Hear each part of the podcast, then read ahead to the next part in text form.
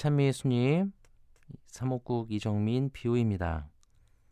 오늘 이제 성주간 우리가 시작을 하고 정말 부활, 우리 주님의 부활과 나의 부활의 길을 묵상하고 더욱 집중해야 되는 시기입니다. 우리는 오늘 복음에서 마리아의 특별한 행동에 대해 주의를 기울여 봅니다. 유다가 아까워하고 불평했던 그 비싼 향유를 단숨에 낭비해버린 마리아의 그 행위 어떤 의미를 갖고 있습니까? 일반적으로 자신이 가지고 있는 귀한 것을 남을 위해 선뜻 내어놓지 못하는 것이 사람의 마음이죠. 만일 내가 그것을 내어놓을 수 있다면 그것은 그 상대방과 나는 아주 특별한 관계를 가지고 있기 때문입니다. 사랑하는 사람을 위해서는 무엇을 내어놓든 아깝지 않습니다. 바로 마리아는 예수님께 특별한 사랑을 체험했고 그 사랑 안에 함께 일치하고 있었습니다.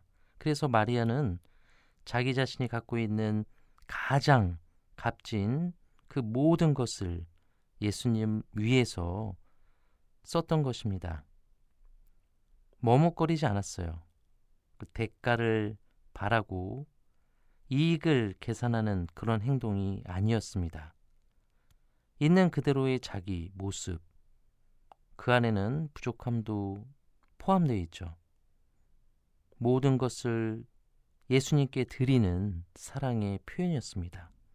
마리아의 이런 행위에서 자신의 머리카락으로 예수님의 발을 닦을 만큼 사람들의 눈을 전혀 의식하지 않는 즉 다른 사람이 나의 행동을 어떻게 판단할까를 염두에 두지 않는 그런 사랑의 표현이었습니다.